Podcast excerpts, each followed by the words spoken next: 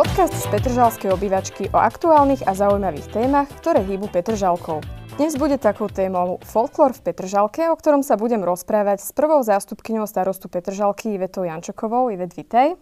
Ahoj so Soňou Vánkovou, ktorá pôsobila vo folklórnom súbore Ekonóm ako tanečnička, krojárka, tajomnička súboru. Dobrý deň.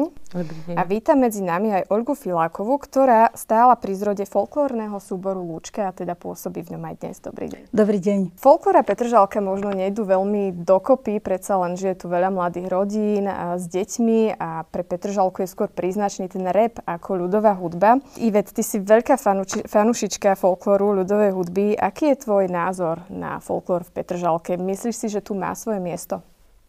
Určite má.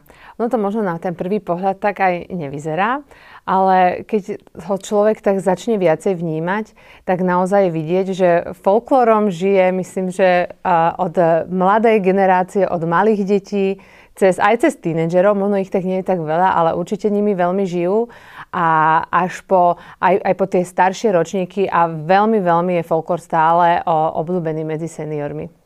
Okrem toho, že si vicestarostkou pôsobíš aj ako umelecká vedúca súboru Petržalčanka, ako vyzerajú vaše stretnutia, čo na nich robíte, prípadne a aké piesne nacvičujete, program a podobne? Tak áno, som súčasťou seniorského spevackého súboru Petržalčanka.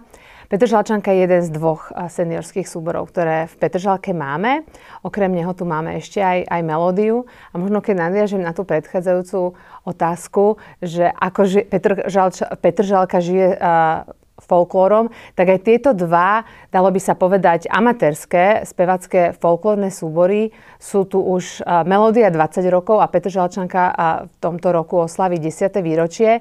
Čiže naozaj uh, je vidieť, že tí seniory tými, tým folklorom žijú veľmi, veľmi intenzívne. A je to také zaujímavé, lebo my sa vždy uh, pri tých stretnutiach aj stretávame s tým, že keď spoločne pripravujeme tie naše programy, tak stále sa snažíme nájsť tie piesne, ktoré, ktoré by niekedy aj charakterizovali tú Petržalku. A vlastne prišli sme na to, že Petržalka tým, že nemá tú tradíciu toho folkloru, keďže nie je tu ako keby zdroj tých takých tých piesní ľudových, predsa je to, sme troška iná oblasť a iný región ako napríklad Orava alebo Zemplín, ale tým, že v Petržalke žije veľa, veľa ľudí zo všetkých kútov Slovenska, tak naozaj sa tu, sa tu stretávame s rôznymi piesňami a to je aj také ako keby charakteristické možno pre tie seniorské folklórne súbory, že si vyberajú tie piesne a sú im veľmi blízke tie piesne z toho, z toho ich regiónu, z ktorého oni pochádzajú, lebo teda väčšina z nich sem, sem pricestovala v minulosti za prácou. Čiže je to také rôznorodé. My sa vždy, uh, našim cieľom je tak ako keby pre tých seniorov urobiť ten, ten folklór je pre nich taká, takým relaxom, uh, takým oddychom a a tak sa snažíme aj na tých skúškach alebo na tých stretnutiach spolu byť, zaspievať si spoločne, možno, že pripraviť nejaký zaujímavý program pre seniorov, ale aj pre mladých. A je naozaj skvelé, že čoraz častejšie, čoraz viac sa aj mladí ľudia vracajú k tomu folklóru, aspoň ja mám taký pocit. A práve mládež tvorí základňu folklórneho súboru Ekonóm, ktorý je tu s nami už 54 rokov. A pani Vánková, kto je Ekonóm? No, e- ekonom je jeden z troch vysokoškolských bratislavských folklórnych súborov, ktorý vznikol v roku 1969 pri vtedy Vysokej škole ekonomickej, teraz je to Ekonomická univerzita. Súbor má 50 až 60 členov teraz. E, mladých ľudí, zapálených pri folklor, ktorí prišli zo všetkých kútov Slovenska a každý doniesol to svoje niečo do toho, že?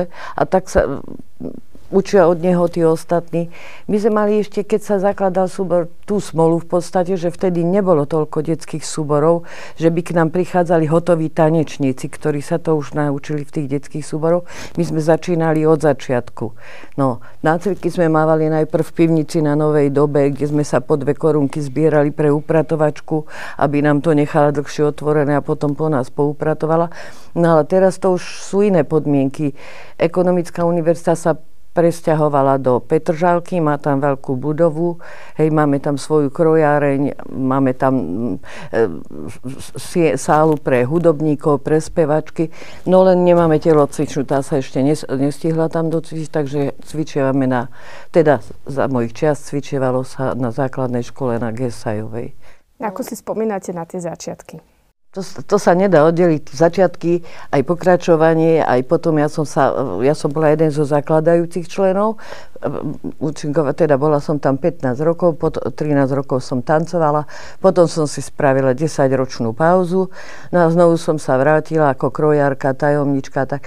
A všetky tie generácie bo, súboru sú vždy zapálené rovnako. To, to, sa nedá veľký rozdiel robiť. Akurát to, že z tých začiatkov už nás je málo ktorí ešte sme tu medzi nami. No, no a súbor oslavil vlastne v roku 2019 50. výročie a k tomu sa nám podarilo, aj keď trošku s meškaním a potom nám do toho ešte zapadla korona dokončiť a tá kniha vyzerá asi takto nádherne.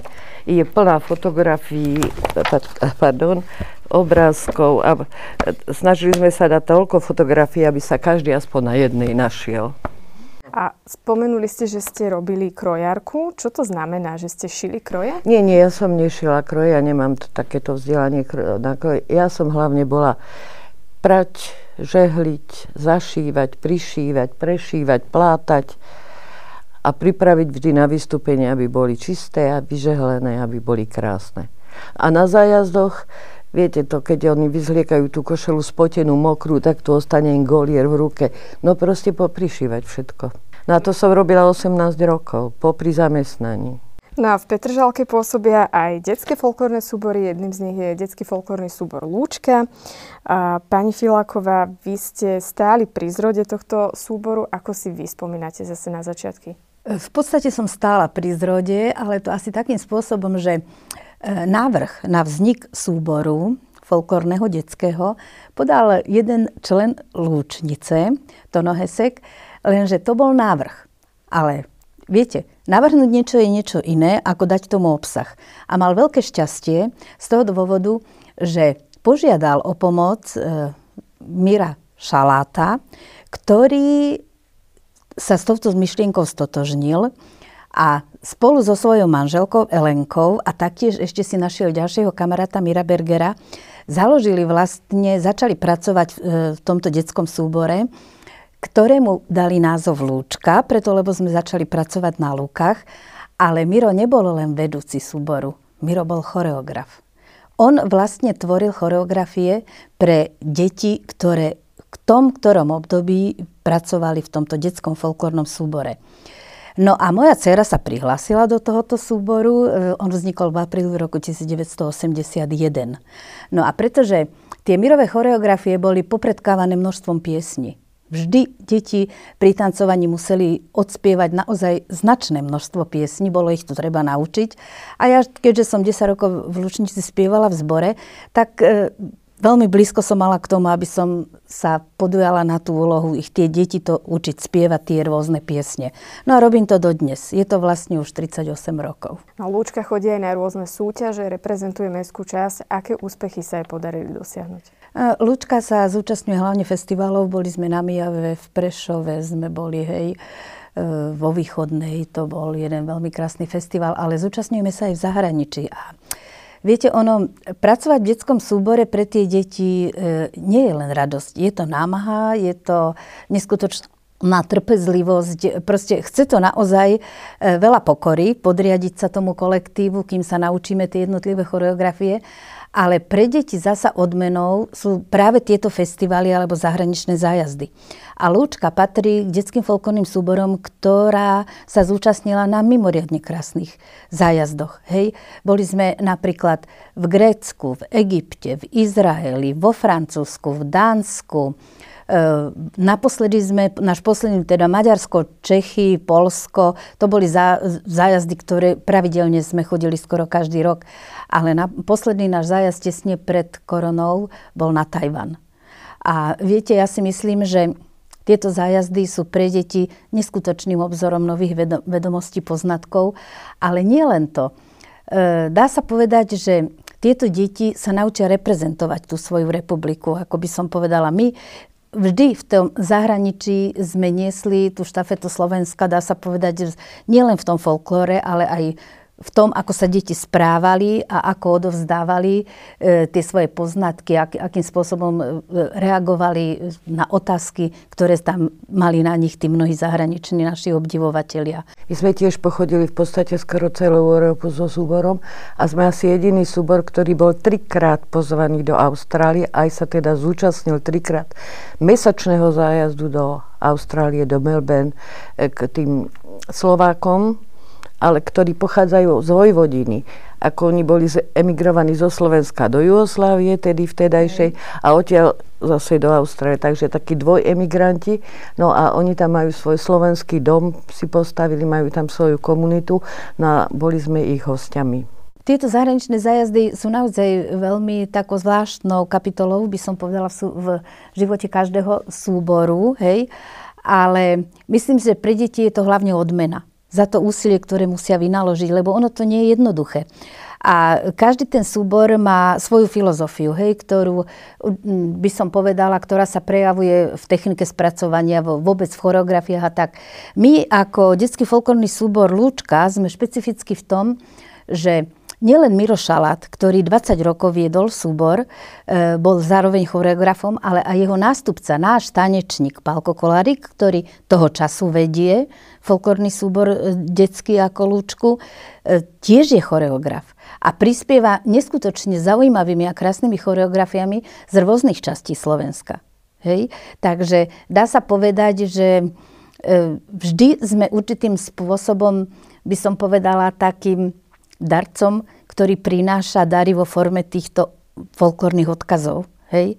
Je to proste naše. A čo je úžasné, že napríklad s našimi deťmi robia len naše deti odchované. Hej? Všetkých trénerov, ktorých máme a ktorí dneska učia deti tancovať, tak to sú všetko deti, ktoré vyrastli u nás v súbore. Je to fantastické, lebo tam v tom vidíte, že ten folklór sa u tých detí stane takou pridanou hodnotou života. Hej? A tým, že oni prídu, sú ochotní učiť tých mladších svojich kamarátov a vidíte, ako radi prídu na tie tréningy, tak si poviete, že proste to, čo vás v živote tešilo, prečo ste žili, ste dokázali odovzdať a myslím si, že to je také najväčšie zadozučenie, ktoré sa vám môže vrátiť. Ako. Mňa by celkom zaujímali aj typické kroje pre členov vašich súborov, keďže Petržalka zrejme nemá nejaký ten svoj typický tradičný kroj a teda vy v súboroch máte, že odkiaľ ste nabrali tú inšpiráciu, že prečo vlastne vaše kroje vyzerajú tak, ako vyzerajú. A Ivet, ty, ty tiež môžeš povedať za Petržalčanku. No, eh, ja vlastne, keď som už prišla do súboru, tak uh, oni už vlastne svoje kroje mali, ale tiež je to a nie je to asi ani jeden kroj, nie je možno, že taký charakteristický pre nejakú oblasť. A ani to nebolo cieľom, keďže vlastne žiaden kroj sa nedá úplne špecifikovať pre, pre Petržalku alebo pre, pre túto úplne oblasť. Takže tamto je pri tých, my u tých seniorov skôr, ako keby sa snažíme to ladiť do toho folklórneho takého ducha a keďže naozaj sme skôr spevacká skupina, tak to máme tak folklórne ladené. Chlapci majú vždy klobúčiky, vestičky, a dámy e, si dajú blúzky a, a občas máme taký, taký kroj zložený možno, že z, z viacerých tých regiónov, čo sa, nám, čo sa nám aj podarí zohnať. To je ako, ale myslím, že viacerí sa s tým veľa pasujú, že to je taká rarita teraz aj, aj zohnať kroj. Nie je to vôbec lacná záležitosť a ja obdivujem folklórne súbory, že, že oni majú množstvo tých krojov a je vôbec problém nájsť krajčírku alebo krojárku, ktorá to vlastne vie ušiť. Takže ja budem teraz tiež počúvať, ja som zvedavá, že čo povedia dámy a budem sa inšpirovať. No, keďže ekonom má vlastne repertoár z rôznych oblastí Slovenska, tak pre každý ten, tú oblasť musí byť kroj, ktorý je autenticky odtiaľ. No a napríklad, keď sme stavali Očovu, tak e, náš šéf Ondro Lenár pochádza z Očovej a staval to tak, že musíme to byť teraz a musíme dať robiť krejas, kým sú ešte tie tety, ktoré to vedia vyšívať e, tu medzi nami a oni to priamo v tej Očovej, tie babky nám povyšívali tie kroje. Že je tam presne tá výšivka, ktorá tam patrí. No a takto je to aj s ostatnými krojmi. No sú proste kroja po Slovensku odborníci, teda šikovní ľudia, ktorí to vedia robiť a robia to veľmi pekne. Ono je to naozaj problém s tým udržiavaním tých krojov. Ja to viem veľmi dobre, lebo údržbu krojov robíme my ako vedúci, by som povedala. Teraz už pomaličky zapájame aj rodičov, lebo e, čím viacej máme krojov, tak tým tej práce je stále viac a viac. Pokiaľ sú to biele sukne, biele blúzky, to sa dá poprosiť rodiča, hej. Ale pokiaľ ide o vyšívané, ale presne to, čo hovorila kolegynka, je to o tom, že aj napríklad lúčka. My sme začínali s e, ta, robiť prvé choreografie, ktoré pochádzali z Liptova. Čiže k tomu sme mali pripravené liptovské kroje. Potom sme prešli na Záhorie, kde sme boli na výskume v Zohori a mali sme veľké šťastie, lebo také e, staré tetušky nám pospievali také piesne, ktoré som ešte nikdy, nikdy predtým nepočula. E, Miro Šalát urobil z toho prekrásne choreografie, ktoré e, upútajú posluchača hlavne tým, že je to Polka Valčík, záhoracké, veľmi pekné. Tak zase sme dali šiť, e, ktoré adekvátne boli z ohoru. Okrem toho postupne Palko začal robiť choreografie z ďalších oblastí. Terchovu, Horehron máme. Takže vždy k tej oblasti, z ktorej pochádza ten tanec, tak vždy dávame robiť aj kroje. A naozaj sú na to naozaj odborníci. Hovorím, nie je to ľahká, lacná záležitosť. Tak práve preto aj veľmi uvažujeme, kto teda sa môže o tie stroje, kroje postarať alebo nie, lebo je to veľmi náročné. Ako, sú krásne. A je to eh, aj pre deti náročné, lebo z tanca do tanca sa musia prezliekať. Sú súbory, ktoré odtancujú v jednom kroji celý program, lenže naše deti na každý tanec majú iný kroj. Takže je to náročné, ale je to krásne. Keď som tancovala, tak som strašne zavidela tým, čo sa nemuseli prezliekať, lebo to sú najväčšie stresy. Tam máte, že ľudová hudba má nejaké solové číslo, máte 5-6 minút a musíte sa komplet prezliecť. Hej? No alebo spevačky tam sú medzi tým a to my trháme zo seba ešte keď boli také rýchle prezleky, tak tie, čo netancovali, držali kroj a jedni nás vyzliekali, druhé nás obliekali. To, keby ste videli tie nervy, čo sú tam za oponou, tak to by ste sa čudali, a potom vy idete na javisko pekne, krásne, akože nič sa nedieje.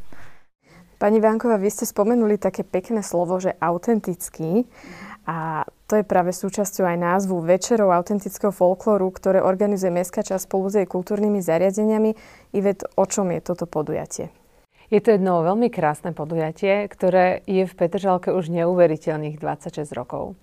Zakladateľmi tohto, tejto tradície a bol vlastne bývalý pán starosta Bajan spolu už spomínaným pánom Ondrom Lenárom, ktorý okrem toho, že vlastne bol vedúci a, a, súboru ekonóm, tak a, bol pracovníkom a stále je súčasťou kultúrnych zariadení Petržalky. A keďže obaja boli veľkí milovníci folklóru, tak prišli s touto krásnou myšlienkou do Petržalky a vlastne Témou tých autentických folklórov je priniesť folklór iných regiónov sem k nám do Petržalky s tým, že vlastne vždy pozývame, každý večer sa vedie v inej téme, je pod taktovkou iného súboru z, z celého Slovenska. Naozaj sme tu už mali obrovské množstvo súborov, ktoré sa tu odprezentovali. A čo je možno, že také charakteristické a možno, že špeciálne pre tento večer je, že tie folklórne súbory zo sebou okrem hudby a tanca prinesú aj svoje typické jedlo, ktoré majú vo svojom regióne. A na konci každého toho večera je také spoločné posedenie, kde nás vlastne, kde nás, tie folklórne súbory, ktoré nás najprv pohostili tak duševne a umelecky, tak pohostia aj tým svojim jedlom a tam sa naozaj niekedy strhne taká zábava až, až do neskorých večerov. Do skorých ranných hodín. A, do skorých ranných hodín, áno. A úžasné je, že, že vlastne aj keď teda bývalý pán starosta Bajan to začal a medzi tým bolo aj viacej starostov a aj náš pán starosta, súčasný pán starosta Hrčka, ktorý možno na prvý pohľad nie je úplne typický folklorista, tak sa si naozaj t- tento, tento program veľmi veľmi obľúbil a naozaj chodí pravidelne na každé jedno vystúpenie. Ostáva tam naozaj on veľmi dlho a rád si tam tú atmosféru užíva. Čiže aj toto je znak toho, že ten folklór spája a že ten folklór sem patrí a že je veľmi obľúbený. Tie sálu máme vždy, vždy vypredanú, je o to veľmi veľký záujem a nie len možno, že z toho folklórneho prostredia, ale veľmi veľa aj mladých ľudí, mladých rodín začína chodiť na, na tieto večery autentického folklóru. Takže som veľmi rada, že aj sa nám podarilo ako keby ten repertoár rozšíriť a tých večerov máme teraz o mnoho viacej, ako sme ich mali v minulosti. A ešte chcem povedať, pripomenúť, že v novembri e, bude mať Jan Ambros 75. narodeniny a bude mať akože miesto večera autentického folkloru bude večer o ňom a budú mu tam hrať aj hostia a to ľudová hudba Andreja Včelíka a ľudová hudba Andreja Záhorca a obidvaja tí, títo prímaši sú takisto bývalí prímaši súboru Ekonom. Takže súbor Ekonom je skoro všade. Áno, to je pravda. A vieš, Iveda, aj povedať, že uh, aké najbližšie večery autentického folklóru Mestská časť chystá? Fú, to si teraz nespomeniem. Ale ja, ja vám to, to poviem. Áno, no, tak. tak pani Vanková, môžete pani. Pani vám zachráni. A pozvať ľudí. tak, 2. júna bude Zárečie, potom v septembri príde na sem Strážnica, súbor zo Stražnice.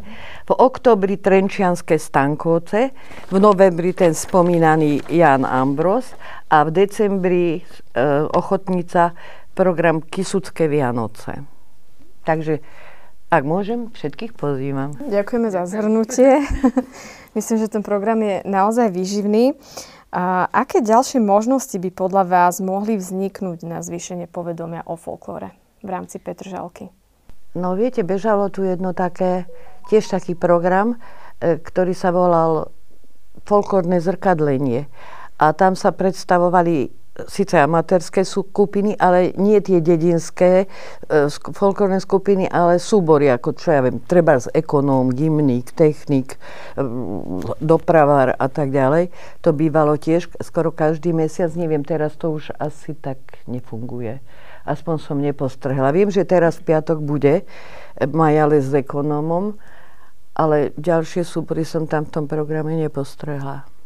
Ja si myslím, že je dosť týchto aktivít, ktoré sa realizujú prostredníctvom folklórnych súborov lebo ja hovorím tak, treba z, ako my lučničiari odovzdávame tým mladším, tak takýchto lučničiarov je aj v Bratislave strašne veľa. A nielen lučničiarov, ale z ekonomu. Tu máme naozaj, by som povedala, plejadu vysokoškolských e, súborov folklórnych. A tí ľudia, keď e, končia v týchto súboroch, tak hľadajú možnosť ďalej pracovať. A v Bratislave je strašne veľa folklórnych detských súborov. A teraz práve 23. a 24. alebo skôr, skôr je to, je to, je to nejak v polovici, v polovici júna, je Medzinárodný detský festival, e, e, festival detských folklórnych súborov v Bratislave. Takže budeme mať určite pozvaných aj veľa hostí a tie bratislavské súbory tam majú vždy šancu preukázať svoje folklórne majstrovstvo na vystúpení. Je krásny sprievod, ktorý ide od prezidentského paláca až dolu a tam potom každý súbor má určený čas, ktorý môže predviesť časť niektorého tanca. Takže tam sa vlastne stretáva táto veľká rodina folkloristov a tam vidíme, že je to proste neskutočné množstvo detí. A ja mám z toho vždy strašne dobrý pocit, lebo ja hovorím, že dieťa, ktoré prejde folklórnym súborom, ktoré si užije nejaký čas, nemôže byť zlé. Preto, lebo súbor nielenže naučí e, nejakú lásku k tej dedovizni, ale tento súbor vychováva. Tí deti sa vychovávajú navzájom.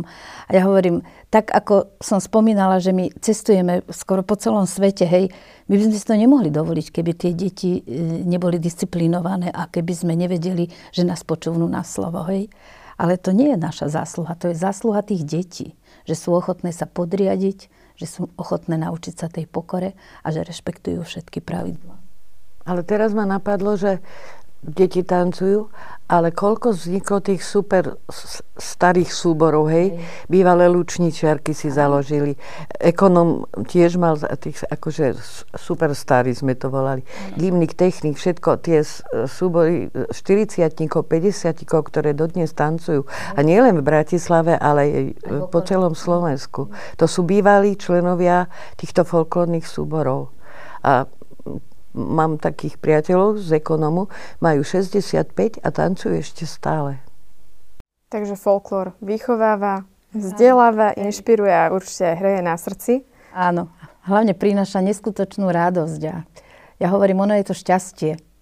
Ja som vždy hovorila, že som narodená pod šťastnou hviezdou, ale tento folklór bol jeden z tých momentov, ktorý vlastne mi dáva vôbec možnosť také niečo povedať. to je o tom celé. Ivet, ty si čo myslíš? Je vidieť, že ten, naozaj ten tým folklórom, aj keď tá doba, človek má pocit, že to v tej dobe akože je také e, nemoderné, ale práve je to naopak, že, že mám pocit, že stále viac a viac ľudí sa vracia k tým tradíciám, vracia sa k folklóru a, a, a že to tu v Petržalke naozaj žije. My robíme ako, ako mestská časť alebo v spolupráci s kultúrnymi zariadeniami alebo v spolupráci so školami veľa, veľa rôznych podujatí a je úžasné, že naozaj žiadne podujatie nie je bez aspoň jedného súboru, aspoň bez nejakého dotyku s tým folklorom, že je to absolútnym základom akéhokoľvek podujatia, ktoré sa v Petržalke organizuje. A ja si myslím, že to je skvelé, lebo, lebo je dôležité si zachovať tie tradície, je dôležité aj vychovávať k tomu tie naše deti, aby my sme na to nezabúdali, odkiaľ sme budovať si tú, tú, tú svoju hrdosť k tej, k tej našej vlasti a tie súbory a tie piesne nám, to, nám, nám tom naozaj veľmi pomáhajú. A ja za, za tých mojich, mojich seniorov poviem, že naozaj oni, oni bez tej piesne, oni bez tej piesne nevydržia. Oni, okrem toho, že napríklad tí moji chodia do Petržalčanky alebo chodia do Melódie, tak oni chodia ešte do Bystričanu a do Dubra, v Dubravke do súboru a všade sa snažia, že naozaj oni naozaj, to naozaj veľmi potrebujú a, a je to úžasné potom vidieť tú radosť toho, keď aj oni aj to môžu ukázať a sú veľmi radi, napríklad sa môžu stretnúť s inými, aj s tými detskými súbormi. Čiže je aj našim cieľom v mestskej časti vytvárať čo najviac tých príležitostí a snažiť sa aspoň malou troškou ich aj, aj podporiť tie súbory. No nie je to vôbec jednoduché preto, lebo tak ako rozprávali kolegyne, tak treba k tomu podmienky. Hej? E, my keď sme založili detský folklórny súbor Lučku, tak vtedy to bola spoluzriadovateľská zmluva s kultúrnymi zariadeniami Petržalky a základnou školou Budatinska. Hej? No, vďaka tomu, že i keď sa už na základnej škole Budatinskej vystriedalo nie, niekoľko riaditeľov, hej, počas tej doby, lebo 38 rokov je pomerne už veľa rokov, vždy to boli riaditeľia, ktorí určitým spôsobom akceptovali ten folklór, hej. Nehali nás na tej škole, máme tam svoje priestory, máme tam svoju krojareň, máme e, priestor a čas určený na nácviky. E, trénujeme trikrát do týždňa, hej. Takže naozaj, že to závisí od tých podmienok a toto naozaj uh, úprimná vďaka a vôbec za tú ochotu, že dnes si myslím, že sa dajú vyžiť tie priestory iným spôsobom, komerčným a tak, ale nie, my naozaj tie priestory máme a nacvičujeme tam a vďaka tomu e, tieto deti sa môžu venovať tieto, myslím si, že veľmi zmysluplné činnosti. Tak to bola krásna bodka na záver. Ja ďakujem, že sme mohli takto spoločne nahliadnúť do fungovania vašich folklórnych súborov a tak Lúčke ako ekonomovi a tiež Petržalčanke budeme držať palce tak na domácej, ako aj zahraničnej scéne, aby Petržalku reprezentovali čo najlepšie. Ďakujem, že ste prišli. Ďakujem. Ďakujem.